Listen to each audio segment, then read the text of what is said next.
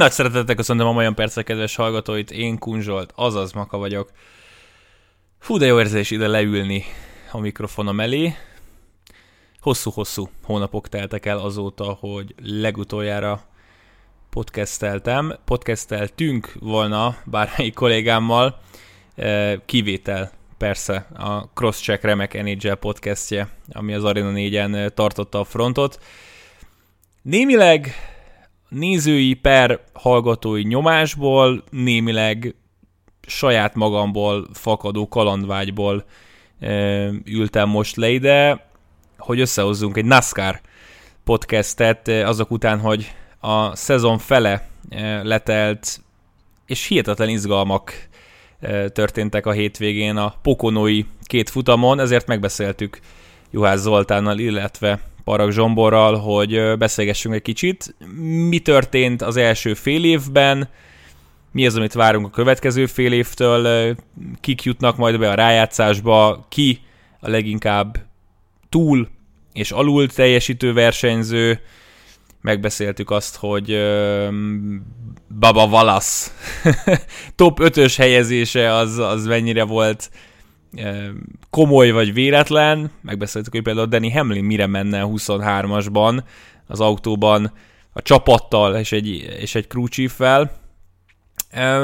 De nagyon-nagyon sok témát érintettünk igazából. Nyilván a Hendrik Motorsportsnak is a, a második fél évben, vagy itt a, a, a, felé, a szezon felének a második felében um, milyen szárnyalást mutatott be, és minek köszönhető az, hogy például Kyle Larson olyan dolgokat csinált, amire évtizedenként egyszer kerül sor, úgyhogy tényleg sok témát érintettünk, én úgy érzem, hogy egy nagyon-nagyon tömör és informatív egy órán vagyunk túl, úgyhogy nem is rabolom tovább a szót. Hosszú-hosszú idő után jöjjön az intro, és utána csatlakozik hozzám Juhász Zoltán és Parag Zsombor. Justin Fields elindítja, és elindítja! Ez a vége! Szép a csel! Flurry mit véd? Atya úristen második kipattanóra, és mit védett Mark-André Flurry? Fornet megindul, és ha már megindul Leonard Fornet, akkor nem biztos, hogy bárki utol fogja érni. Felix Rosenqvist kicsúszik! A második helyről kicsúszik a svéd! Tíz körrel a vége előtt! És itt vagyunk, itt vagyunk mind a hárman, nagy nehezen, de sikerült összehozni ezt a kis podcastot, amit a szombati pokonói verseny alatt már beígértünk a kedves nézőknek. Itt van velem a NASCAR doktor, Juhász Zoltán, és itt van velem társ kommentátorom, Parag Zsombor is. Zoli, először hozzád fordulnék, egy ö, masszív fogadást sikerült elbuknod a hétvégén, mindenképpen ezzel szeretnék kezdeni, ugyanis hogy-hogy nem, de Baba Wallace előbb végzett top 10-ben, mint hogy bármelyik Stuart Haas pilóta megérkezett volna az első helyen. Én már gondolkoztam azon, hogy mi legyen a büntetése, de egy a hétvége után és a hétvégi két megivott Monstered után már sejtem, hogy mi legyen a következő versenyen. Én előre letöltöttem a büntetésemet, úgy gondolom. Sziasztok! Megittad, megittad. Köszöntök én is mindenkit. Mentségemre szóljon, hogy szerintem sokkal valószínűtlenebb volt az, hogy Baba Valasz előbb fér be a legjobb tízbe, mint hogy a Stuart House Racing, amely tavaly tündökölt, eh, megszerezze az első futamgyőzelmét. Most én megmondom őszintén gondolatban ott tartok, hogy vajon a Stuart House-nak lesz-e idén futamgyőzelme, és egyáltalán nem mernék innentől kezdve semmiben sem fogadni arra, hogy lesz. Hm. De hogyha lesz, akkor azért megvan a tippünk, mert én azt gondolom, hogy Harvick annyira kiemelkedik a, a másik hármastól, Almirolától, Briscottól és Custertől, hogy tehát ő az, aki tudott konstans top 10-eket hozni, és most nincs előttem, de szerintem a másik három versenyzőnek így egy-két top 10-es helyezése van talán. Így van, ez tény.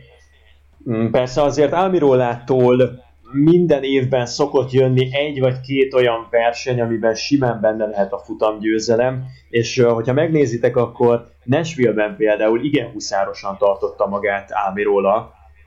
Azért a győzelemtől messze vannak, és nyilván 100-ból 99-szer én is Harvickot vágnám rá erre a kérdésre, ha már mondani kell valakit a Stuart House Racingből, de nekem az a probléma, hogy ez a csomag ez annyira brutálisan gyenge, hogy esélyük nincsen tulajdonképpen. Harvicknak a jó ég tudja, hogy, de összejött egyszer egy, egy jópofa második hely Kansasben, meg nem is tudom, talán még volt két darab top 5-je, abból az egyik a Daytona 500-on, és ezt leszámítva egy, egy ilyen kiegyensúlyozott, stabil 5. és 12. hely közé tehető autót látunk alatta hétről hétre. Nem nagyon látom az előrelépésnek a lehetőségét, főleg úgy nem, hogy tudjuk, hogy az egész arra vezethető vissza, hogy a hátsó keréknyílásnál a NASCAR megváltoztatta az ellenőrzésnek a rendszerét, és ezáltal ugye be vannak fagyasztva az alkatrészfejlesztések szélcsatornában nagyon limitált időt tölthetnek a csapatok,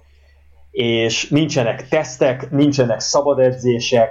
Az ördög tudja, hogy ez hány hónap lemaradása. Történetesen jövő januártól, februártól meg már egy új generációs autóval kell versenyezni. Egyáltalán nem biztos, hogy a Stuart House Racingnek lesz ereje, erőforrása, meg akarata ezt az irgalmatlan nagy hátrányt ledolgozni az előttünk álló négy hónapban. Ja, hát a Stuart House-nál igazából... Oh, hello!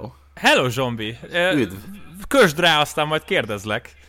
Oké, okay, nem csak azt annyit akartam hozzátenni, hogy a, a Stuart House-nál igazából két dologban bízhatnak a szezon hátra lévő részében, aztán igazából lehet, hogy abban se kell bízniuk, és inkább azzal járnának a legjobban, hogyha nekiállnának foglalkozni 2022-vel, és ezt az idei szezon meg a, a, a kis részvételi oklevéllel letudnák. Nem, tehát, hogy abban bízhatnak, hogy ugye van még idén Talladégánk, és van Daytonánk, és hát Ámiróla például ott egészen jól szokott tündökölni, ahogy akár Caster vagy Busher is valahogy oda keveredhetnének, vagy Briscoe is valahogy oda keveredhetnének, Ebben bízhatnak. A másik dolog, amiben bízhatnak pedig az, hogy lesz még olyan futam, ahol mindenkinek el fog, fog, el fog fogyni az utolsó cseppig az üzemanyaguk, és bízhatnak abban, hogy a, ők számolnak a legjobban fogyasztásügyileg. Most is ugye volt egy ilyen pont 10-15 körrel a vég előtt, hogy az első 9 azt hiszem már mindenki szenvedett, és hangosan számolgattak, hogy max save, meg hogy hol kapcsolgassák ki a motort,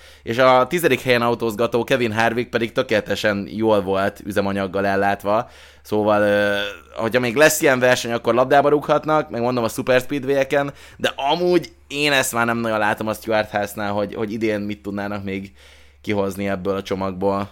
És amilyen bolond ez az év, simán benne van, hogy most Harvicknek a következő hetekben mondjuk lesz egy futamgyőzelme, és utána meg legközelebb meg valahogy elvergődik a, a szezon záróig, ahol nyer még egyet, és utána röhögnek hát a markokba. Jó, jó hogy... de a következő hetekben hol maka? Tehát megyünk Road Amerikára, aztán utána megint Atlanta, ahol már egyszer voltunk, és ott hát én nem emlékszem arra, hogy Harvick bármiféle kiemelkedőt művelt volna. Jön New Hampshire, aztán a két uh, road pálya, ugye Watkins Glen és uh, az Indinek a road course verziója, aztán Jó, Michigan és Daytona. Tehát, pontokkal hogy így, be tud jutni. Igen, pontokkal nem lesz gondja Harvicknak, de tehát mondom, itt ebből max azt látom, hogy, hogy Daytona, vagy esetleg Atlanta, mert ugye az egy erősebb pályája Harvicknak, de... És azt azért, azért ne hogyha... felejtsétek el, hogy a tavalyi esztendőben pont az ellentetjét csinálta Harvick annak, mint amit most remélünk tőle, mert akkor szanaszéjjel dominálta az alapszakaszt, megnyert 7 versenyt, meg még rátett a rájátszásban két további futamgyőzelmet, és összesen, hogyha jól emlékszem, akkor 67 bónuszponttal vágott neki az utolsó 8-as küzdelmeinek, és aztán ott teljesen elfogyott, de mint a hamvadó cigaretta vég úgy, és nem jutott el a legjobb négyig, a bajnoki döntőig, pont azokon a pályákon kellene, hogy megtáltosodjon a szezon végére ezzel a ramaty autóval, ahol tavaly a karrierje leggyümölcsözőbb szezonjában elveszítette a bajnoki címért folyó csatát. Ez szerintem egy teljesen irreális elvárás, és azért azt ne felejtsük el, hogy Harvicknak most nem 40 pont előnye lesz a vetétársakkal szemben minden egyes rájátszásbeli kör kezdetén, hanem ugyanennyi hátránya.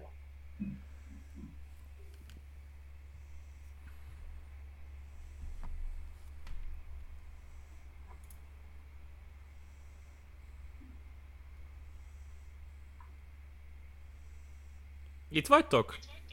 Én igen. Én is. Jó, bocsi, a végét nem Jó, hallottam. Ez... Szuper. Kéz a kézben jár igazából Harvick és Hamlin egymással. Mind a ketten hoztak igazából egy teljes szezonon keresztül második, harmadik, negyedik, ötödik helyeket, és mind a ketten keresik azt az első győzelmet, ami bebiztosítaná a helyüket a rájátszásban. Ez mindenképpen egy olyan dolog, amire figyelni kell itt a hátralévő, jól számolom, hét alapszakasz küzdelmes verseny alatt. Mindenképpen megkérdezném tőletek, és akkor rákanyarodnék erre a, a verseny hétvégére, hogy mondjuk Zsombi nálad már tudom a választ, mert ugye ki is írtad a csoportba, ugye azt írtad, hogy semmit nem vártam ettől a két pokonai futamtól, de hát ez csodálatos. Ez a verseny hétvége számotokra is az egyik legemlékezetesebb volt az egész évről? Mindkét futam borzasztóan körömrágósra sikeredett, és ezt egy dolognak a számlájára tudom felírni, hogy rövidítettek mindkét versenyen. Ennyi kell pokolónak ezek szerint, hogy nem 400 mérföldön keresztül nézzük a srácokat, hanem 325 meg 350, és már is sokkal jobban össze van nyomva ez az egész izgalmi faktora ennek a futamnak, nem húzzák szét, teljesen jó volt, és az, hogy szombaton lemegy egy verseny A-képpel, és utána vasárnap lemegy egy verseny B-képpel, és hogy teljesen más a két futam ugyanazon a pályán, mindösszesen egy nap eltéréssel, azzal egészen csodálatos volt. Igen, ez a tíz kör az nem kéne, hogy befolyásról legyen, de mégis nagyon befolyásolta a taktikákat. Nekem nagyon tetszett ez az új típusú lebonyolítás. Szerintem a legjobb dolog, ami a pokonói versenyekkel történt, az az, hogy 2020-ban Tokió olimpiát akart rendezni, mert az egész azzal kezdődött, hogy az NBC egy döntés helyzetbe hozta a NASCAR-t, amikor ugye bejelentették, hogy hát hello, mi vagyunk az NBC, tudjátok, mi vagyunk azok, akik közvetíteni szoktuk a szezonnak a második felét, de mi közvetítenénk az Amerikai Egyesült Államok népe számára a Tokiói olimpiát is és a NASCAR-nak döntenie kellett, hogy kitolja a szezont, és novemberben még egy hetet ráhúznak, vagy átvariálják egy picit a lebonyolítást, és ekkor jött az isteni szikra, hogy Pokonót tereljék össze a két pokonói versenyt, egy azon a hétvégére legyen egy szombati, meg egy vasárnapi futam, próbálkozzunk meg azzal, hogy ugyanazzal az autóval kell rajthoz állni mind a két versenyen, és picit rövidítsük le a versenytávot. Emlékeztetnék mindenkit arra, hogy indultunk 500 mérföldről, aztán 400 mérföldre szelidültek a pokonói versenytávok, és most már ott tartunk, hogy 330-40 mérföld a táv, és szerintem ez minden szempontból jó volt mindenkinek. Rövidebbek voltak a stage ennek ellenére azért az utolsó szakaszok voltak olyan hosszúak, hogy a stratégia taktikai párharc az érvényre tudott jutni, viszont nem volt ez az unalmas hibasorozás, nem szakadtak annyira szét egymástól a versenyzők, e, főleg a második, e, vagyis főleg az első versenyen nem, akkor még Cody Verrék is körön belül értek célba. A második meg, meg annyira szerencsésen jött ki ez a nagyon békanyálas, ilyen, ilyen pengeilen táncolós, üzemanyag spórolós véghajrá, hogy tényleg ha akartunk volna, se tudtunk volna ennél jobb forgatókönyvet írni. Marad szerintetek a következő évre, évekre is ez a lebonyolítás, vagy ez most az olimpia miatt ugye hát zsinórban második éve meg lett tartva, mert én úgy érzem, hogyha visszatekintenek majd az év végén a naptára, hogy hol kell változtatni, akkor szerintem itt ezt kipipálhatják gyorsan, hogy itt nem kell, ez így nagyon rendben volt, eh, miért változtassunk azon, ami izgalmakat hozott? Szerintem is maradni fog.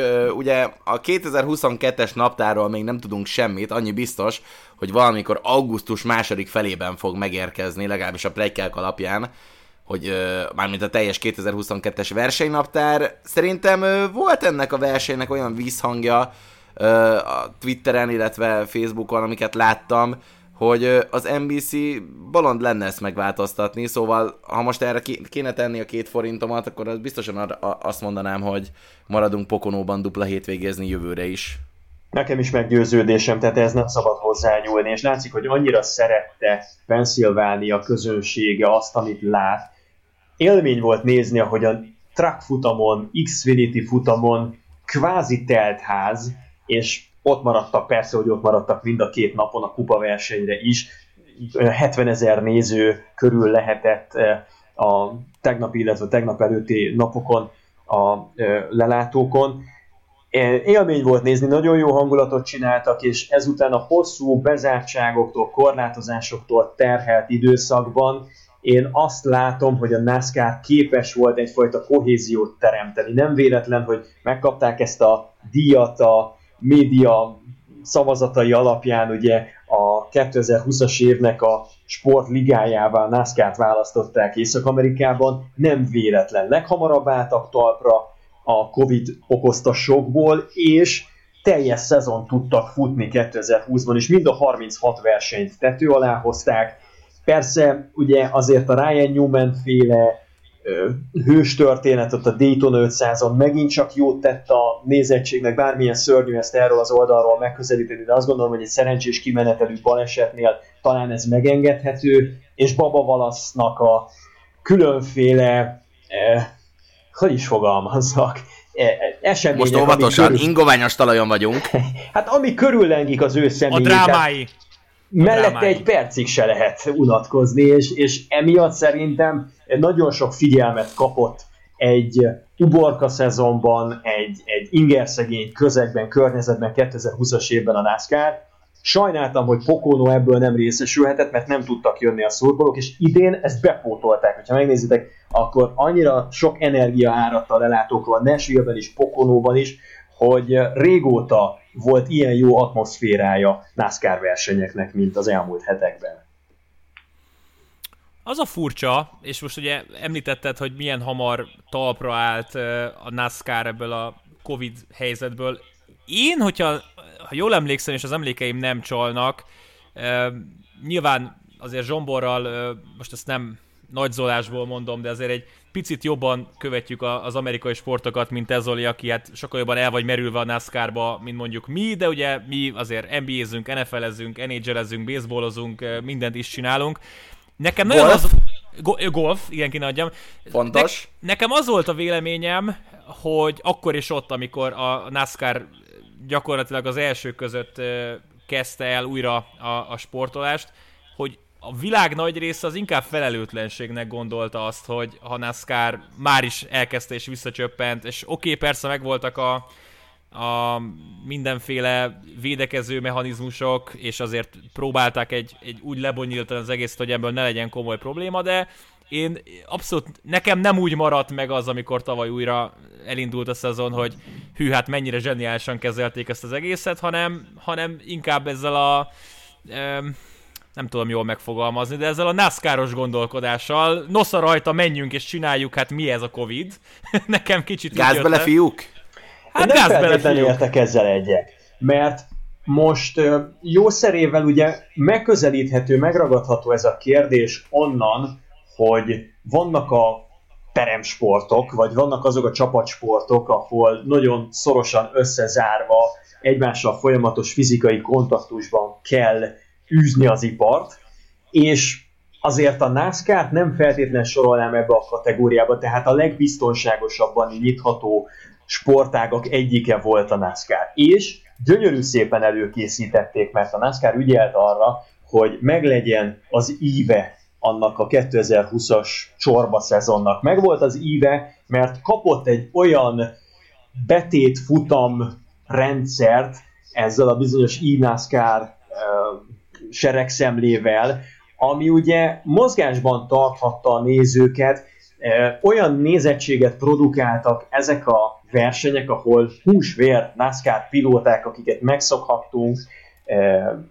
éveken, évtizedeken keresztül, hogy, hogy tényleg vására viszik a bőrüket, ők beültek a szimulátorok mögé, és a Fox egy olyan közvetítést rittyentett, ami, ami teljes mértékben segített mindenki számára átélni, átérezni ebben a steril közegben is, hogy milyen az, vagy milyen lenne az, hogy ők, tényleg versenyeznének. És ezután, a felütés után jöttek újra a versenyek, nézőket nem engedtek be, elég jól meg volt szervezve, azért brutálisan nagyok ezek a pályák.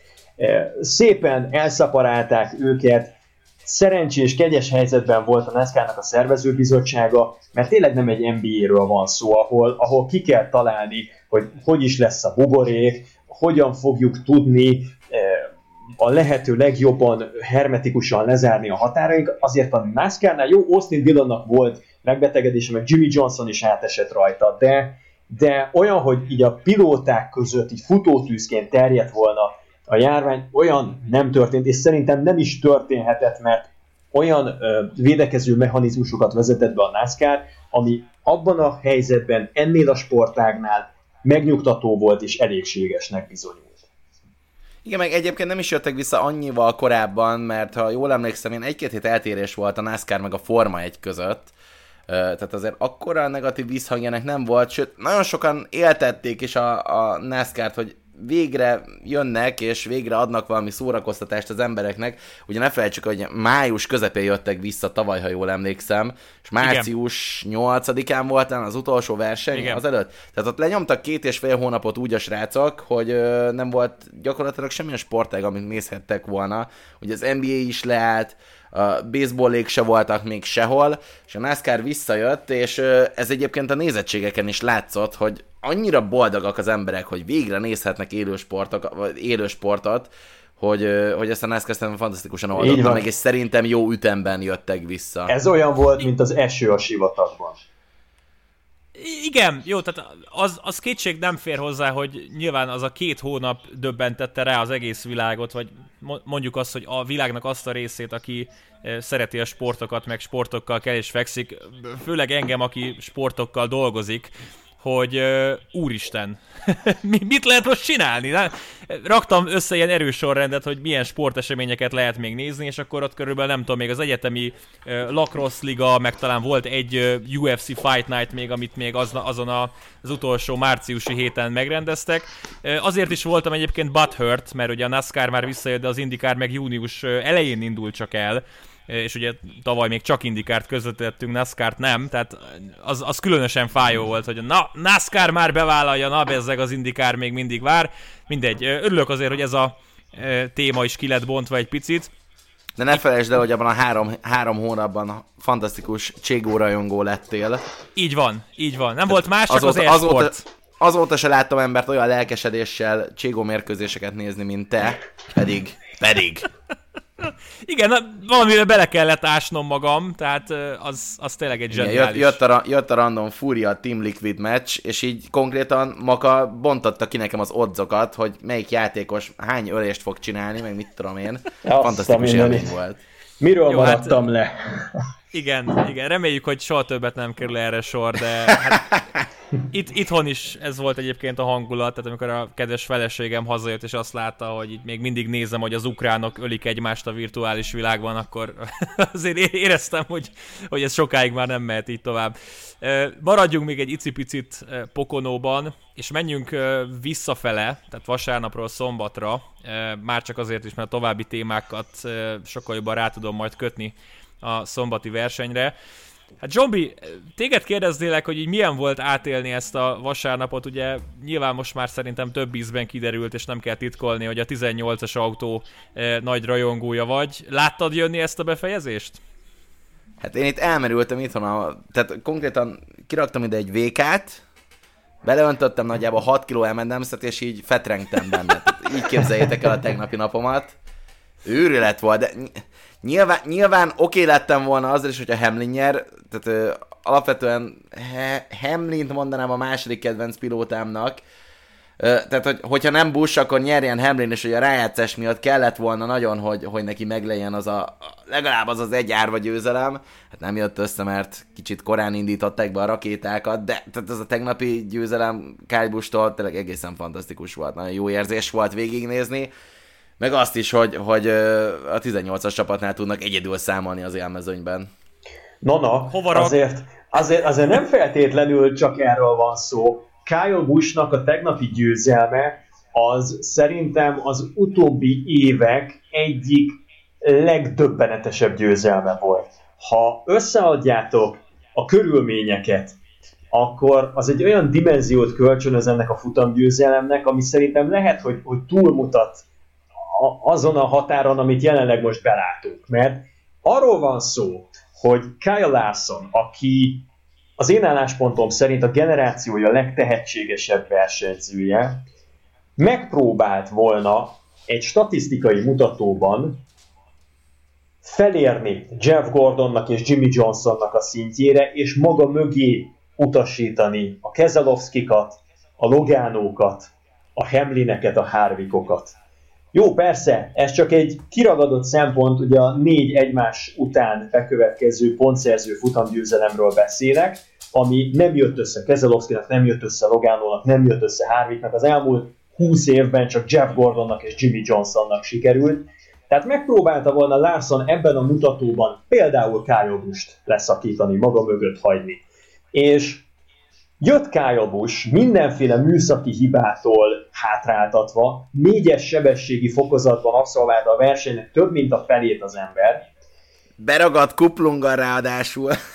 Hát ráadásul. És, és, és, és valami olyan mesterien csinálták az utolsó etapot, Ugye ő még bent volt a pitben, akkor, amikor már a mezőny jött a hármas kanyarhoz, az újraindításhoz, és akkor engedték vissza a pályára, és Kyle Busch-nak ezt a lentkerekes autót, a négyes sebességi fokozatban, a Toyota Camry-t úgy kellett valahogyan felgyorsítania, hogy pont akkor érje utol a mezőny végét, amikor azok áthaladnak a rajt szélvonalon mert így lehetett csak egyedül esélye, hogyha elkapja a szélárnyékot és tud meddig menni, nem szakad le, ekkor lehetett csak esélye, hogy pici szerencsével, de valami épkézláb helyezést hozzon ki ebből az egészből.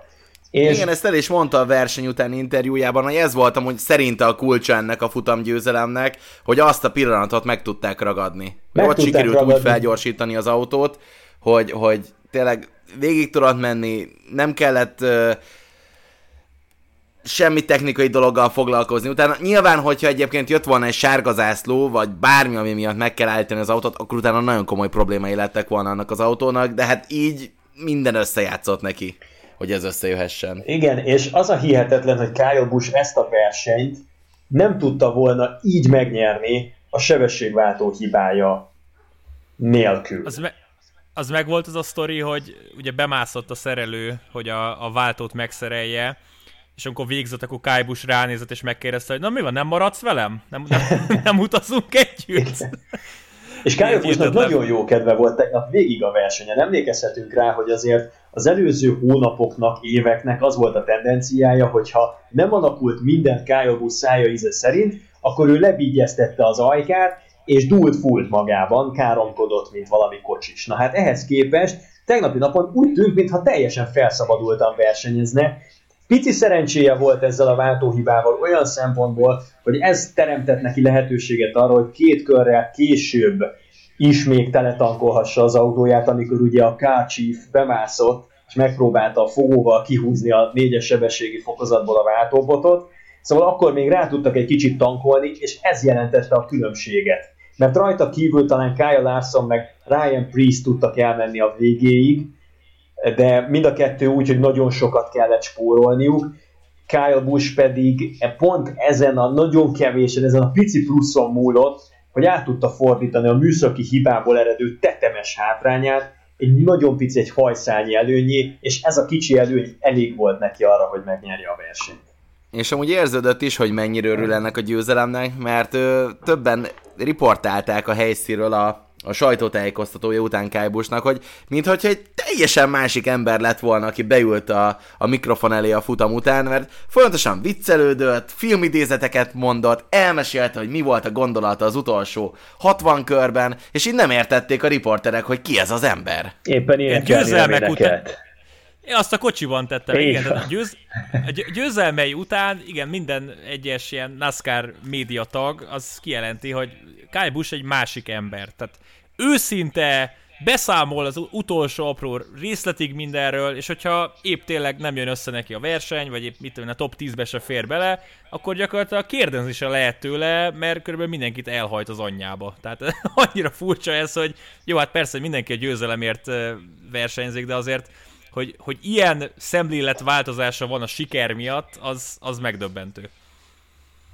De tehát őt nyilván így lehet szeretni, meg így lehet utálni, és ezért egy megosztó tagja ennek a, a versenyzői gárdának, mert valaki, és itt most elsősorban rád nézek Chase Elliot, meg szinte mindig ugyanazzal az egykedvű e, válaszadással rázza le a, az újságírókat. Jó, nyilván amikor ugye sorozatban jöttek a második helyei, akkor azért talán rajta is láttunk már egy, egy pici érzelmet, de nekem az elsődleges fő problémám vele tényleg ez, hogy történhet bármi, jó vagy rossz, akkor ugyanabban a hangulatban reflektál a kérdésekre. Igen, Eliott azért egy picit más személyiség, mint Kyle Busch, de akár a Hendrik Motorsportson belül is mondhatnám a másik három fiatalembert. Eliott azért eh, le se tagadhatná, hogy Bill Elliottnak a gyermeke.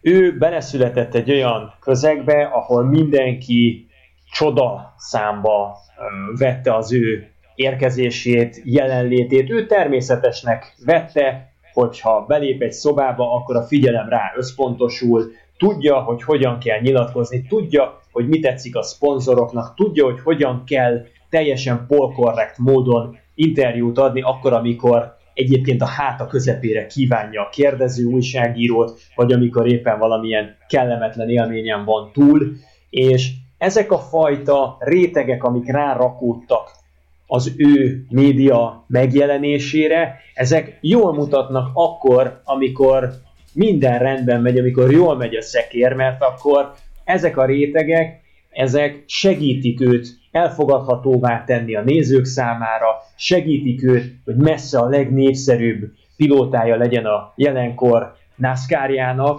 és jól mutatnak az óriás kivetítőkön, meg a reklámtáblán ezek a rétegek, amik a mosolygó Chase Elliotot tükrözik. Ugyanakkor, amikor valamit már takarnak ezek a rétegek, és egy picit megkapargatod a felszínt, akkor lehet látni, hogy Elliotnak a személyisége az én álláspontom szerint egy picit vissza van folytva annak érdekében, hogy ő mindig marketing képes legyen. Byron, Larson, Bowman sokkal őszintébb figurák a Hendrik Motorsportson belül, Kyle Busch is a maga manírjaival együtt azért én úgy gondolom, hogy egy viszonylag őszinte pacák, Eliotton ezt a három lépés távolságot mindig érzi az ember, amikor győz, meg amikor veszít, akkor is, de amikor veszít, akkor valahogy ez egy kicsit művévé teszi az ő karakterét. Érdekes megfigyelni azokat az interjúkat, amiket az utóbbi hetekben adott, amikor Larson egymásra halmozta a győzelmeket, és Eliottnak folyamatosan le kellett nyelni a békát, különösen ott a bizonyos rekordot jelentő Sábati 600 mérföldes versenyen volt sokat mondó Eliottnak a nyilatkozata, mint akinek öt halottja van, körülbelül úgy egy, egy, ilyen, egy ilyen mély bánat ült a tekintetében, úgyhogy, úgyhogy azért néha kiütközik rajta, és de iszonyatosan profia, hogy fel van építve Eliottnak a, a médiában sugárzott image. Ugye azt már megbeszéltük, hogy Kájbus győzelme megbontotta a Hendrik Motorsportsnak a fantasztikus sorozatát. Zsinorban hat versenyt nyert meg valamelyik pilótájuk, ugye Bowman foglalta keretbe e, ezt a sorozatot, Doverben indította, és az első pokonói e, futamon zárta be. Közte azért nyert Eliott egyet, na meg ott volt Larson Zsinorban három sikere. És hát mindenképpen beszélnünk kell arról, hogy mi a fene történt a Hendrik Motorsports-al, így szezon közben hogy lehetett az, hogy ők valamire rátaláltak, és a teljes mezőnyt hát nem azt mondom, hogy a teljes mezőnyből hülyét csináltak, mert az azért egy igen csúnya kifejezés lenne, de, de hogy ennyivel jobbnak bizonyultak, és nem csak arról van szó, hogy Larsonnak megvolt a maga dominanciája, hanem azért Elliot is hozta zsinórban a második, harmadik helyeket a, a győzelme mellett, és azért hogy-hogy nem, de, de Byron, aki kimaradt ebből a győzelmi szériából, szintén ott volt kétszer a negyedik helyen, kétszer pedig a harmadik helyen. Ez nagyon nehéz, maga? nagyon Csalnak. nehéz megfejteni. Kezdj te Zsombor, aztán, aztán megnézzük, hogy össze tudjuk el. Csalnak, csalnak. Én hozzá, én, én megmondtam, csalnak, ez felesleges túlmagyarázni. Ennyi? Tehát ennyi, ennyi a történet? Csalnak az autó elejével, megkérte őket a NASCAR ugye, hogy más autó elejét hozzanak, ennyi, ennél több nekem nem kell. Láttuk, hogy hozták a másik autó elejét, és már is pokoróban szenvedtek. Ja, így van. Bowman nyert, és Larson a második lett a második hát ott, mert nem, nem, nem az az első lökhárító volt, meg légbeömlő nyílás, ami eddig, azt már is eldurrant a jobb első kereke a Larsonnak. Hát ennyi. NASCAR már is megoldotta a problémát. Mostantól visszatérünk oda, ami május 9 előtt volt. Minden héten új futamgyőztes. alig várom már. Igen, hát Kai Bushnak a taktikája, illetve ez a vak szerencse a váltóval mentette meg a Pokonói hétvégét, hogy ismételten két Hendrik siker jöjjön össze. Nem, egyébként, egyébként most nyilván vicceltem a, a, az előbb.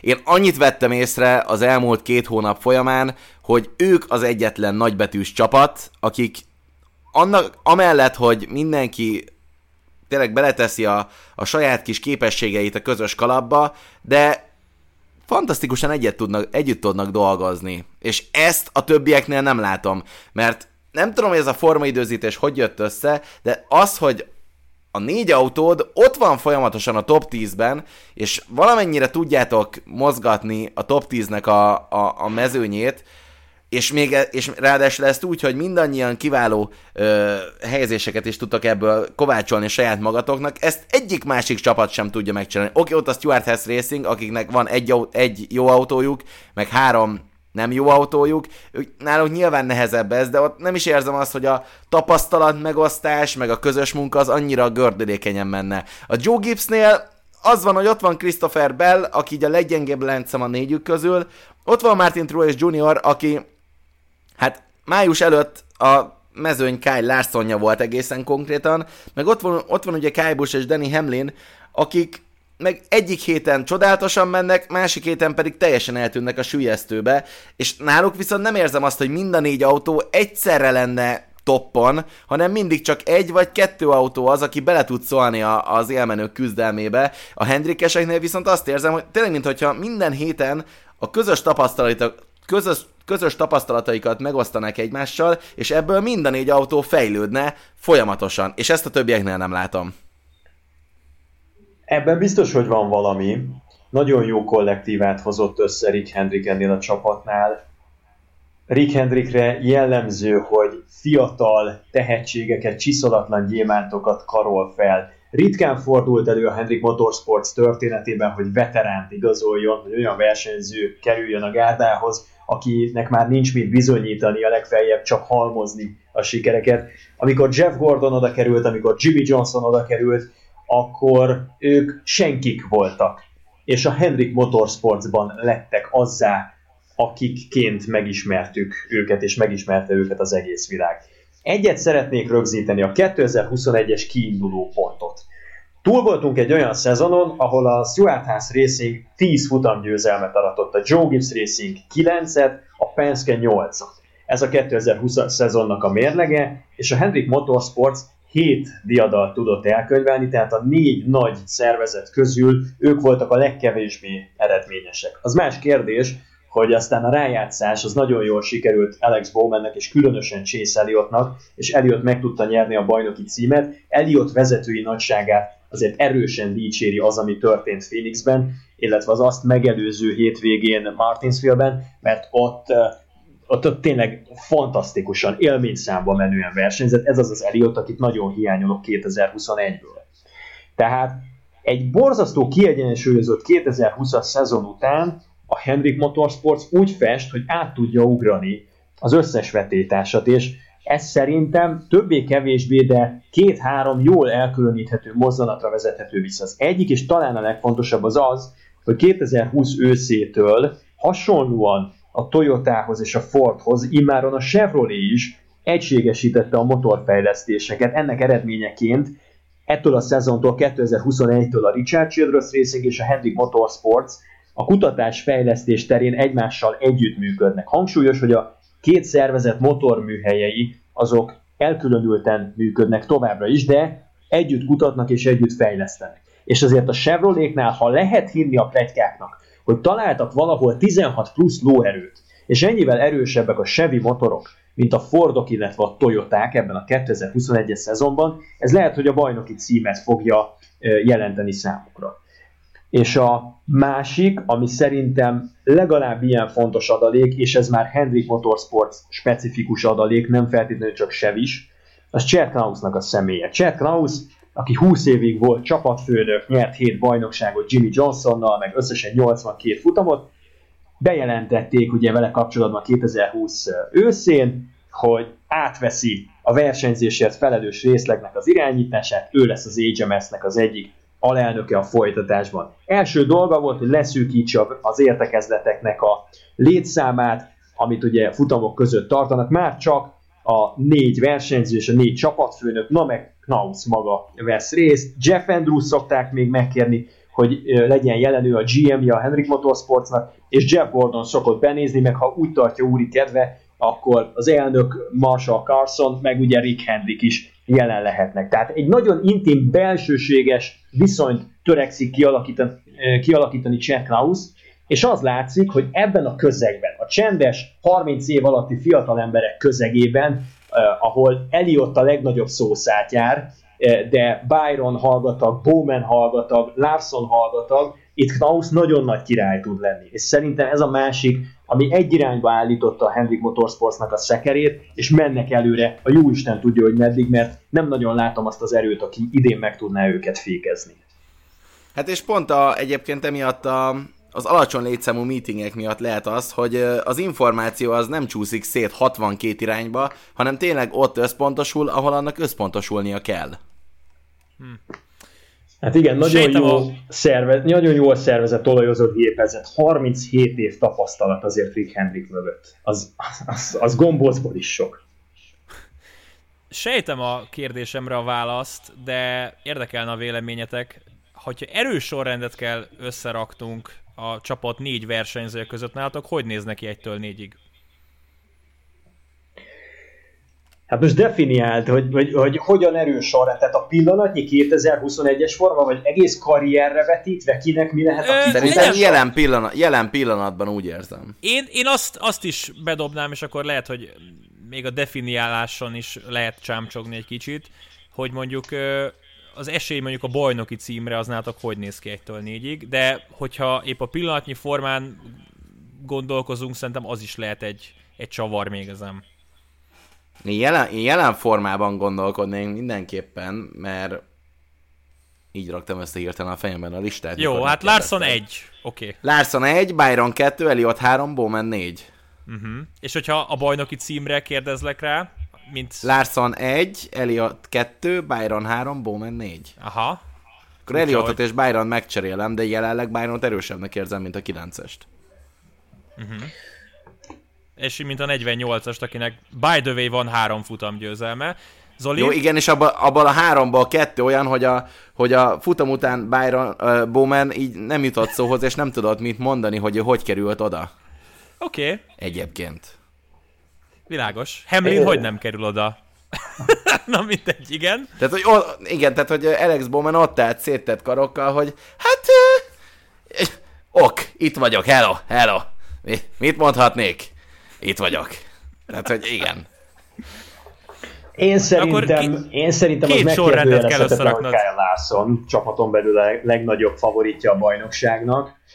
Uh, Elliot egy nagyon érdekes kérdés. Elliot és Bowman között nem tudok dönteni jelenleg, hogy kit tennék második számú favoritnak. Azért Bowman ebben a szezonban megtanult nyerni eddig két futamgyőzelme volt, így vágott neki ennek az új szezonnak, és most mellé pakolt hármat. Rendben, hogy összesen vezetett 150 kört az egész szezonban, mindeközben Kyle Larson tízszer annyit, de Larsonnak négy győzelme van, Bowmannek három. És Bowman valahogy én azt látom, hogy képes bátor döntéseket hozni a végjátékban. Úgy a stratégiát illetően, mind a versenypályán az adott helyzetekben be tudja vállalni azokat a veszélyes manővereket, amik elég nagy százalékban pozíciókat jelentenek számára. Nézzétek meg azokat az újraindításokat, amiket a futamgyőzelmei alkalmával összehozott Alex Bowman, az talán nem túlzás kijelenteni, hogy bajnoki erényeket sejtett meglapulni ott a háttérben. És Bowman egy óriási utat járt be. Elképesztő, amit fejlődött. Ő a 2000 16-os, 17-es szezonig nem is álmodhatott komolyabban arról, hogy neki egy valamire való szériaautós pályafutása lesz. Elvegetáltatta a BK Racingnél, bebeugrott, ahol éppen szükség volt rá, de stabilan senki nem támaszkodott Alex Bowmanre. Aztán megsérült Dale Earnhardt Jr., megkapta a lehetőséget, hogy Jeff Gordonnal közösen helyettesítsék, lenyűgözte Henriket, aztán kapott tőle egy év tesztpilótai szerződést, élni tudott a lehetőséggel, utána rögtön be is ültették már teljes menetrende, és idén pedig jönnek a futamgyőzelmek, meghosszabbították 2023-ig a szerződését. Olyan üstökösszerűen jön fölfelé Alex Bowman, amire kevesen számítottak, és éppen ezért akkor most itt vitatkoznék Zsomborral, mert én azt látom, Na gyere. én ezt vállalom, hogy, hogy jelenleg szerintem Bowman a, a, a morális, vagy, vagy hogy is fogalmazok, a, a pillanatnyi a, a helyzet uralásának képességét sokkal jobban elsajátította, mint Eliott, és ebből tud akkor a lendületet gyűjteni, ami elviheti őt a szezon végéig. Eliott borzasztó nagy gödörben van szerintem, és ebből nagyon nehéz lesz talpra állni. Én ezt egyébként nagyon örülök, hogy, hogy ezt ennyire kifejtettük, és akkor jól értem, Zoli, nálad az a William Byron csapaton belül a negyedik, aki pontokat tekintve a teljes bajnokság harmadik helyén áll, mint Igen. a csapat legkiegyensúlyozottabb versenyzője. Igen, azt is megmondom, hogy miért lesz gondban William Byron. Byronnak 19 verseny alatt összesen 7, azaz 7 darab playoff pont jött össze. Larsonnak 32 van, Alex Bowmannek 15, és ez azért egy nagy különbség.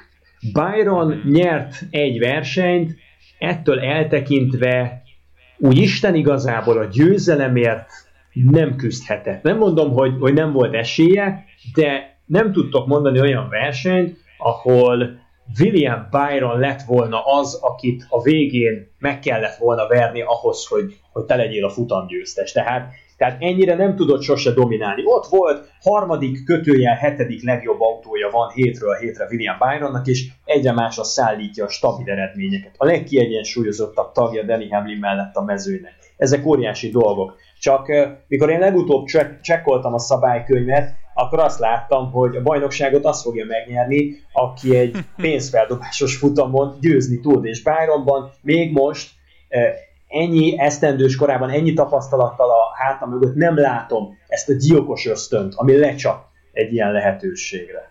Talán egy-két-három év múlva, igen, még nem, most nem. Jó, ha már ennyire belejöttünk a sorrend kreálásba, felírtam magamnak még egy dolgot, ami nagyon-nagyon érdekelne, és egyébként én magam is összeraktam a kis sorrendemet. E, azt mondjátok meg, hogy há... te nem mondtál sorrendet. Én azt mondanám, hogy a kiegyensúlyozottság számomra fontosabb, mint a, a mondjuk a tavalyi bajnoki cím, vagy mondjuk az idei győzelmek szám, hogyha én byron a második helyre teszem Larson mögé, Elliot és Bowman a sorrenden bármennyire is furcsa hangzik. Ugyanakkor... Hát akkor ugyanabban a hajóban nevezünk. Ugyanakkor Zoli bármit mond NASCAR kategóriában, én azt elhiszem neki, tehát már itt kezdtem egy, egy kis, egy kis Vissza fogok élni vele, Maka. Ne tedd próbáltam, próbáltam tartani magam az eredeti véleményemhez. Azt mondjátok meg, hogy három vagy ötöt szeretnétek mondani a következő kérdésemre, és utána fogom feltenni a kérdést, hogyha ezt eldöntöttétek. Öt. Öt. Jó. A Hendrik Motorsports négy versenyzőjén kívül kérlek benneteket, hogy egytől ötig rakjatok össze egy sorrendet, mint bajnok esélyes versenyzők. Hmm. Hát szerintem kezdjük akkor közösen. Zsombor azzal egyetértesz ugye, hogy Kyle Busch és Danny Hamlin ott kell, hogy legyenek, két Joe gibbs Igen, a, harma- a harmadik helyre fogom tenni Joey Logánot. Egyértelmű, így van, akkor három már nem tudom, hogy, nem tudom, hogy a negyedik helyre tegyem-e Truex-et, avagy sem. Jó, nézzük még, hogy ki fér be. Hát Kezlavski és Harvick között kell vívódnotok, az az érzésem. Harvick az, az nagyon-nagyon messziről indul neki ennek a küzdelemnek. Nem hinném, hogy Harvickra pazarolnám a töltényt. Tehát akkor Kezlovski. Vagy de esetleg én, én, én, én, én Keselowski se tenném oda. Oké. Okay, az akkor, alapján, amit látunk tőle talladéga akkor ki az, óta. Tehát, hogy akkor ki az ötödik? Teljesen gatya az ember. Ki az ötödik, Zsombi? Mert hmm. akkor ilyen, ilyen opcióid vannak, hogy uh, Ryan a feltámadó, Blaney, ba, a feltámadó baba valasz? Ryan Blaney, uh, Christopher Bell, Austin Kurt Dillon. Busch, Austin Dillon, uh, ennyi. Tehát az, figyelj, Fú, trükkös a kérdés. Az, a, a, az van, hogy szerintem itt lesz egy ilyen váratlan emberünk, aki a szezon második felében úgy meg fog érkezni, hogy olyat Cole Custer! De hogy, de hogy de, tehát valami ilyesmi. Na de ebben nem azt, hiszek. Hogy ki, lesz hát ki az? az? Mondjál meg két-három nevet, hogy honnan kerülhet ki ez a, ez a, ez a semmiből üstökösként előre törő Pegazus, aki majd itt le fog Ross Chastain! Hát Ross Chastain ott van, ugye? Tehát, hogy az, az, tehát az kell nekünk. Tehát az Arena 4 nézői, nem tudom, szerintem vonulnának a hősök terére, hogyha az ott megtörténne. Szerintem egyébként legnagyobb esély erre a Richard És közösen törnénk azt a dinnyéket. A... Igen, az úgy is szokott lenni, mikor a multiknál 59 forint kilója, akkor ez magyar népszokás, nem? Hogy oda mennek, aztán földhöz verik a dinnyéket a parkolóban. Most De figyelj, Zsombi, lenne, amit... lenne egy, egy mélyebb üzenete is. Amit mondtál, Zsombi, arra szerintem a Richard Childress két autójának van a legnagyobb esélye, hogy, hogy, hogy hirtelen a semmiből előre törjön. Mert hát igen, a... tehát hogy a, a Hendrikes együttműködés alapján van ebben valami, de ért, érted, akkor a 23-11-nél is lassan kéne jönni az áttörésnek. Na jó, akkor rangsoroljatok egytől ötig, és talán én is elmondom a listámat. Szerintem, Szerintem egyértelműen Kaya Busch és Danny Hamlin kell, hogy első-második helyre kerüljön ezen a listán. Logánót és Truexet tenném harmadik, negyedik helyekre, és az ötödiken nagyon hezitálok, talán valamiért, az ördög tudja miért, de Blénit érzem egy picit most rafkósabbnak, mint Kezelovskit. Kezelovskinak nagyon megosztott a figyelme, és nem biztos, hogy jót tett neki ez az egész kalamajka, ami a 2021-es szezonját illeti. Hosszú távon, meg középtávon biztos jó, de, de most itt rövid távon ez egyértelmű figyelemelterelés. Egy, pillanat, egy pillanatra beugrott, hogy körbussal kapcsolatban is lelkes lehetnék az elmúlt hetek alapján. Hát legyél. Az egyessel. Leszek! Tessék, ott van Körbuss, ötödik helyre odafér. Tavaly ő előbb lát, ugye, jelenleg, jelenleg, jelenleg előbb látok egy Kurt Busch győzelmet, mint mondjuk egy Kevin Harvick győzelmet. Wow! Komolyan? Esküszöm. De ez mi alap? Mondjuk most megvolt az esélye, nyilván a, a Kurt Busch Naf- Sonoma a óta szárnya, a végére. Kurt Busch Sonoma óta szárnyal, mint uh, random Debrecen ügyvéd a tárgyalóteremben. Tehát, hogy... Uh... Hatodik, nyolcadik és hatodik hely, aztán ugye tegnap huszadik lett a, a legvégén kifogyott a nafta. Igen, de tegnap is szerintem ti is hosszú-hosszú körökön át pedzegettétek, hogy elhittük. vagy Kurt Busch, vagy Kyle Busch, vagy Danny Hamlin nyeri a futamot. Így van, elhittük, abszolút. Jó, ö, én bevallom férfiasan, hogyha bárkit érdekel a véleményem, ö, Kyle Busch tettem az érre ebben, a, ebben az ötös sorrendben, Hamlin nálam furcsa módon csak a harmadik helyre fért föl. Én megmondom őszintén, lehet, hogy vakon, de bízom abban, hogy Kevin Harvick fel fog támadni a csapattal együtt. És Truex és Logano zárja a sort. Truex és Logano egyébként ugye van az a készfogós mém mostanában, hogy két szemét ugye odaírnak, és akkor közéjük rakják a készfogós emojit, aztán alá a magyarázatot. Tehát ők most így, így szerepelnek ebben a mémben, mint versenyzők, akik az elmúlt hetekben igazából semmit nem mutattak. Nem is kell nekik. Ráérnek majd szeptemberben autóversenyezni újra. Jó, három darab kérdés maradt még itt, a, a, ahogy közeledünk a podcast vége felé. Az első kicsit egybe is lehet venni, és a podcast előtt már lehetőséget adtam, hogy egy icipicit gondolkozzatok rajta. A szezon előtti állapothoz képest kínálatok a legjobban túl és legjobban alul teljesítő versenyző. Nekem egyértelmű a legjobban túl teljesítő kategória. Nekem is. Na mondd Na. akkor te.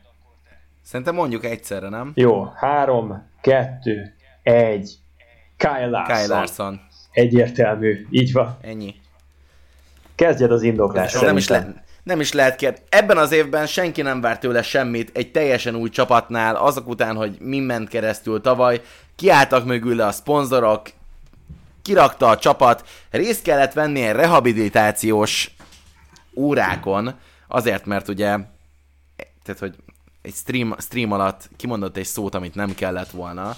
Az ember megjárta tavaly a poklok poklát, Jeff Gordon rábeszéli Rick Hendrick urat, hogy adjunk egy esélyt ennek a kölyöknek, mert vezetni talán nem felejtett el, és tényleg nulla elvárással beleültetik az ötös autóba, ami alapból egy hányattatott sorsú autó volt hosszú-hosszú évek óta a Hendricknél, és erre lerak egy olyan teljesítményt az asztalra, mint hogyha évek óta ezzel a brigáddal dolgozna együtt. Tényleg nincsenek szavak az emberre.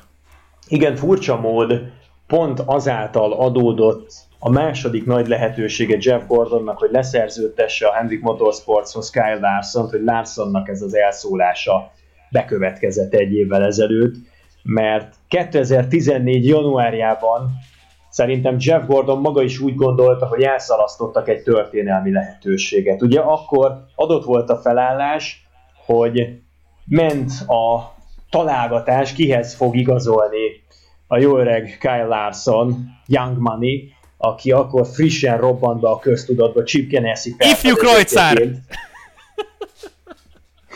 Ifjú Krajcár. Ifjú Krajcár, azaz. Vagy Zsenge Jeton, ugye? Ez, az még, azt még nevessük el szerintem. És akkor ugye azzal a dilemmával szembesült maga Rick Hendrick is, hogy ott van Jeff Gordon, egy négyszeres bajnok, ott van Jimmy Johnson, egy akkor hatszoros bajnok, őket nyilván nem lehet mozdítani. És akkor Casey Kane, Ott valamint van a közönség kedvenc Dale Earnhardt Junior voltak szintén élő szerződéssel. Tehát kinyílt egy ajtó, mert Kyle Larson szabad ügynökké vált, ugyanakkor rögtön be is zárult, mert Rick Hendricknek nem volt szabad autója, nem volt szabad ülése, és akkor Jeff Gordon azt nyilatkozta, hogy, hogy tulajdonképpen nem tudja feldolgozni, hogy ott ült Larson az irodájában Jeff Gordonnak, és a jövőjéről beszélgettek. És Gordon rettenetesen maga alatt volt, hogy nem tud ennek a fiatalembernek szerződést ajánlani, mert jelenleg nincs rá kapacitás. És Genesi lecsapott Larsonra, és 5-6 évre kisajátította magának. Ha nincsen ez az elszólás, és ott maradnak mellette a Chevrolet, a Credit One Bank, a McDonald's, akkor Kyle. Larson valószínűleg sose, sose mozdul el onnan. Tényleg fantasztikus csomag volt neki a 42-es autónál. Mondjuk szerintem abból a technikából ő kihozta a maximumot, és valahogy el volt átkozva ő abban az autóban, mert piszok szerencsétlen volt abban az öt évben, amíg ott versenyzett. Tehát folyamatosan második helyek, amikor nyerhetett volna, akkor valamiért nem jött össze. Hogy jót tett Larsonnak ez a váltás, és, és té- de tényleg ebben az évben senki nem várt tőle semmit szerintem. Furcsa, mert én ha visszaemlékszem a szezon előtti otcokra, akkor akkor az erőteljes túlzás, hogy senki nem várt tőle semmit. Ha jól emlékszem, akkor a bajnoki címére egy ilyen ö, 11-es otszal lehetett fogadni, a legtöbb versenyző 7-8, kö- tehát emlékszem Hamlin, uh, Elliot, talán Truex, Harvick, mind ilyen 7-es, 8-as Hát ott, kér, akkor az, a kérdés, az a kérdés, hogy ez a szorzó, ez Larsonnak szólt, vagy a technikának, amiben beleült? Hát nyilván az utóbbi is szerepet kapott ebben. Érdekel egyébként titeket, hogy néz ki most a, a bajnoki cím otca? Mert előttem van. Persze.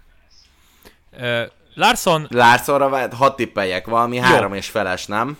3,6, nagyon közel jártál. Tehát, hogy ilyet, A második Chase Elliott 8-5-tel, de Hamlin ugyanezen az otcon található.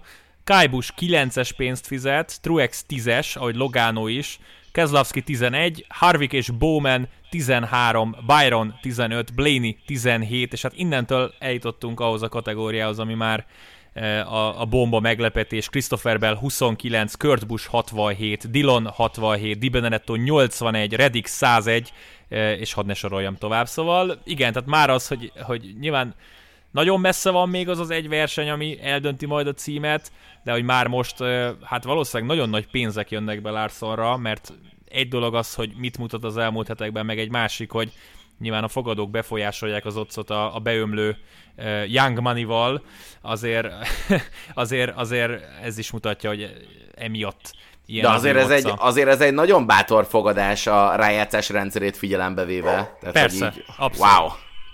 Abszolút, abszolút az. Ki a legalul érték, alul teljesítőbb versenyző nálatok, és ami gondolkodtok rajta, addig én bedobom ö, Almiról a nevét. Az, hogy egy ilyen csapattal az első top 10-es helyezése az Nashville-be jöjjön össze, az, hogy öt darab olyan versenyen legyen, amit nem tud befejezni, az, hogy a podcast előtt beszéltük, nem tud egy ilyen kaliberű veterán utat mutatni a, a két fiatalnak a csapatnál, Briscoe-nak és Custernek azzal, hogy hogy fiúk, én azért itt vagyok már ideje, láttam már ezt, azt, azt, és, és semmivel nem jobb ő, mint a többiek, az egyrészt nyilván a Stuart House gyengeségét is mutatja, de hogyha Harvick meg képes top 10-ekre, akkor furcsa az, hogy Almirola ennyire nem, de hogyha tudtok nála alul teljesítőbbet, azt szívesen fogadom.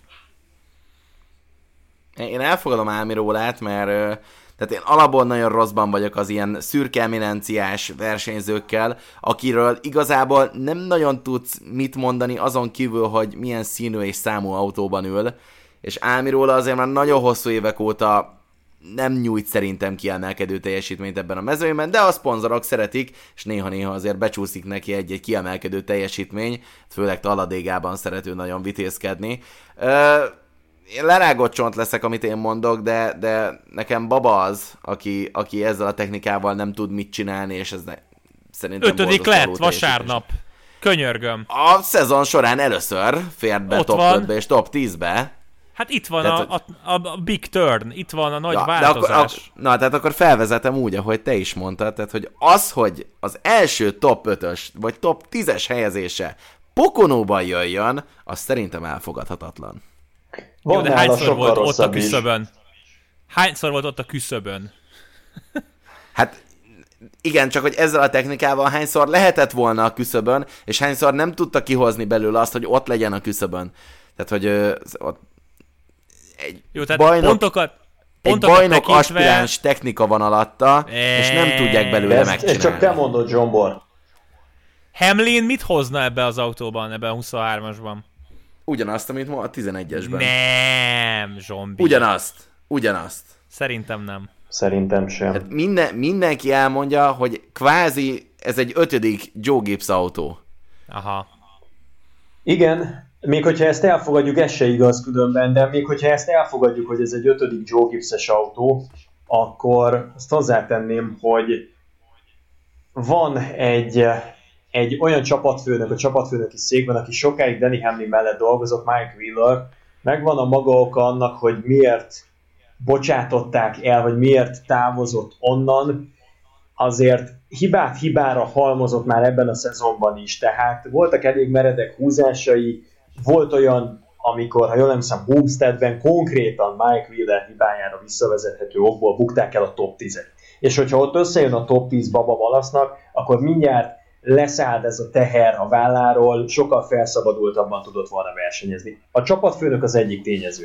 Másik tényező, maguk a csapattagok, a szerelők, illetve a háttéremberek, akik a műhelyben dolgoznak. Ezért ezt nem úgy kell elképzelni, hogy Joe Gibbsnek volt hirtelenjében 30 kötőjel 60 embere, aki eddig tök feleslegesen csak a kávét főzte a Joe Gibbs Racing műhelyeiben, és most, hogy előállt az idézőjeles ötödik Joe Gibbs-es autó, Gibbs leszólt telefonon, hogy na tessenek most már akkor elkezdeni dolgozni. Tehát ezeket az embereket úgy hozták össze, hogy, hogy na, valaki legyen, és akkor gyorsan pár hét, pár hónap leforgása alatt bedobták őket a mélyvízbe, nem mindenki természetesen újonc, tehát nem azt mondom, hogy semmilyen tapasztalatuk nincsen, de ebben a formációban ők együtt még nem dolgoztak. És amivel a Trackhouse is szembesül, mint probléma, hogy gyakorlatilag újra kell definiálni egy egy autós szervezetnek önmagát, és nagyon sok logisztikai nehézséggel, egyéb ugye a szabad edzések hiányából, időmérő edzések, teszt lehetőségek hiányából adódó gonddal szembesülnek, ez rányomja a bélyegét minden egyes új formációnak a szereplésére. Ugyanakkor vitatkoznék azzal, hogy Erik Almirola lenne a leggyengébb, mert Almirolára akkor lehetne rá Nem leggyengébb, legalul teljesítőbb. Hát, alul teljesítő. Legjobban alul teljesítő idén, szerintem nem ő. Akkor tudnám ezt no. elfogadni, hogyha Chase Briscoe vagy Cole Custer felülmúlná Almirolát. De szó sincs erről. Tehát ők ott hárman vannak. Értem az érveléseteket, hogy Chase Briscoe-tól egy újonctól, vagy Cole Custer-től egy másodévestől nem lehet elvárni, hogy Álmirólának mutassák az utat, sokkal inkább fordítva Álmirólának kellene vezéregyéniségé válnia. De szerintem elsiklott a figyelmetek egy fiatalember felett, aki penetránsan a leggyengébb teljesítményt nyújtja ebben a szezonban, én ezt vállalom, lehet vele vitatkozni. A 2017-es esztendő Ív újonca, aki az ötödik teljes évét futja, 2018-ban igazolta le őt a Joe Gibbs Racing, három Joe Gibbs-es teljes menetrendes év után most átigazolt, új csapatnál versenyez, és úgy hívják, hogy Eric Jones. Eric Jones három év alatt a Joe Gibbs racing azzal a Joe Gibbs racing amely ez alatt a három év alatt összesen 39 versenyt nyert, Eric Jones kettő futamot tudott megnyerni, és kizúgott Joe Gibbsnek a kegyelmi köréből. Átkerült ahhoz a 43-as csapathoz, a Richard Petty Motorsportshoz, amely természetesen látott már szebb napokat, de ettől függetlenül egy középmezőnyhöz tartozó gárda. 19 verseny telt el a 2021-es szezonból, Eric Jones 26. helyet foglalja el a bajnokságban, több mint 100 pont a lemaradása a playoff választóvonalához képest, és a sokak által lesajnált Baba Valasz tavaly ugyanezzel a 43-as Sevivel, az idény ugyanezen pontján 20 volt, 6 helyjel volt előrébb, mint Eric Jones. Ennek fényében e, értelmezendő Jonesnak az idei vergődése. Hm. Um, azt gondoltam volna, hogy egyébként, hogy valamelyik nagy csapatból fogsz mondani valakit. De nehéz. Nem tudom miért. Nehéz. Hát, ha Christopher Bellnek nem lenne a futam győzelme, akkor azért sok jót nem tudnék ő is kilógna. felhozni. Ő is kilógna. Igen, és akkor zárjuk le a, a podcastet egy ö, fontos témával, ha már említetted a, a rájátszásnak a, az állását. Ugye Larson, Truex, Bowman, Kai Busch, Joey Logano, Blaney, Byron, Elliot, Kezlowski, Bell és McDowell biztos részvevők, 11-en vannak futamgyőztesek. Szabad még 5 hely, jelen pillanatban Danny Hamlin, Kevin Harvick, Austin Dillon, Tyler Reddick és Kurt Busch foglalják el ezeket a helyeket. Kívülről nézi a rájátszást jelen pillanatban három pont lemaradással Chris Boucher, 18. helyen van Daniel Suarez, 19. Ricky Stenhouse Jr. és a 20. Baba Wallace. Tippeljük meg, hogy a maradék öt helyre hogyan fog kialakulni a mezőny. Hamlin és Harvick ben lesz, szerintem ezzel egyetértünk.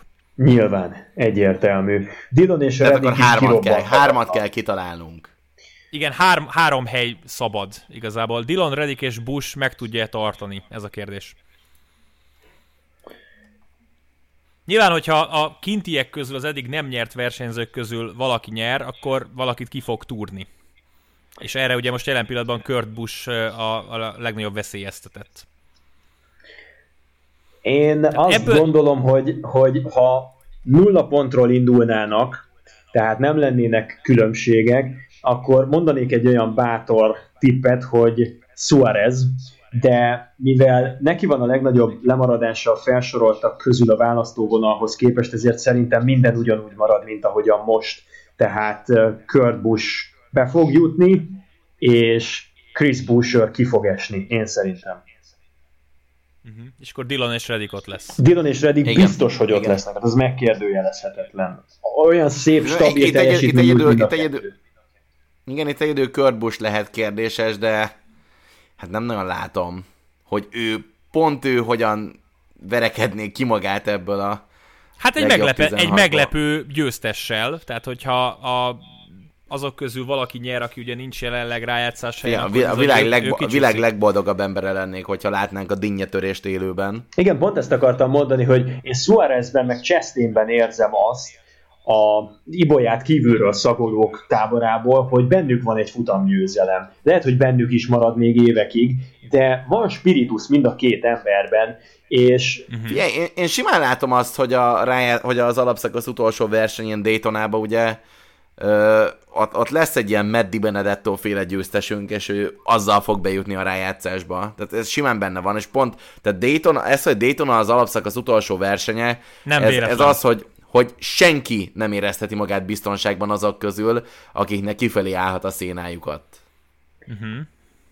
Igen, ez egy nagyon jó húzás volt a NASCAR-tól.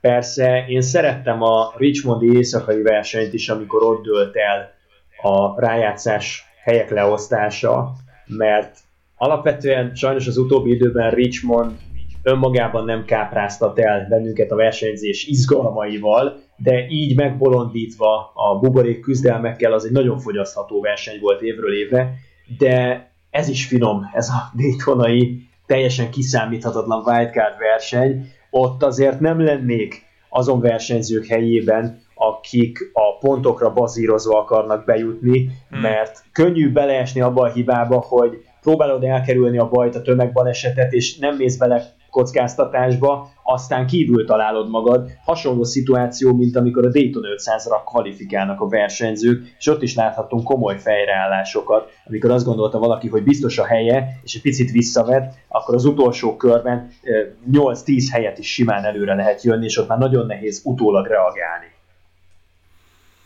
Na jó, akkor a tippetek szerint marad ez a sorrend.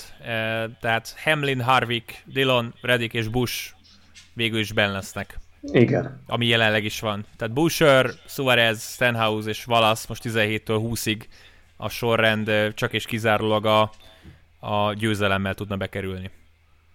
Igen, én ezt vállalom. Szerintem is. Jó, hát nyilván, hogyha az emlegetett Di Benedetto, vagy, vagy Chastain, vagy valaki hoz egy futamgyőzelmet, akkor majd Kurt Busch lesz az első, akinek nagyon kell kapaszkodni. Srácok, Meg azt majd úgy is igen? megmutatjuk a tévében. Így van, így van. Srácok, szerintem nagyon tartalmas, picivel több mint egy óra lett. Örülök, hogy összehoztuk. A folytatásról szerintem nem ígérünk egyelőre semmit. Meglátjuk a fogadtatást, na meg azt, hogy hétről hétre mennyi témát tud összehozni a NASCAR világa. Nyilván meg lehet tölteni minden héten egy órát, de szerintem azért érdemesebb úgy összehozni, hogy hát több maximum hét majd, után... Maximum majd Zoli mesél a különböző csapatok történelméről, illetve a versenyzők hátteréről. Így van, 1893-tól kezdődően el, elmeséli a, a versenyzők családfáját. Köszönjük, hogy itt voltatok, a hallgatóknak pedig köszönjük a figyelmet. Egyszer csak találkozunk majd. Sziasztok! Hello, hello! Sziasztok!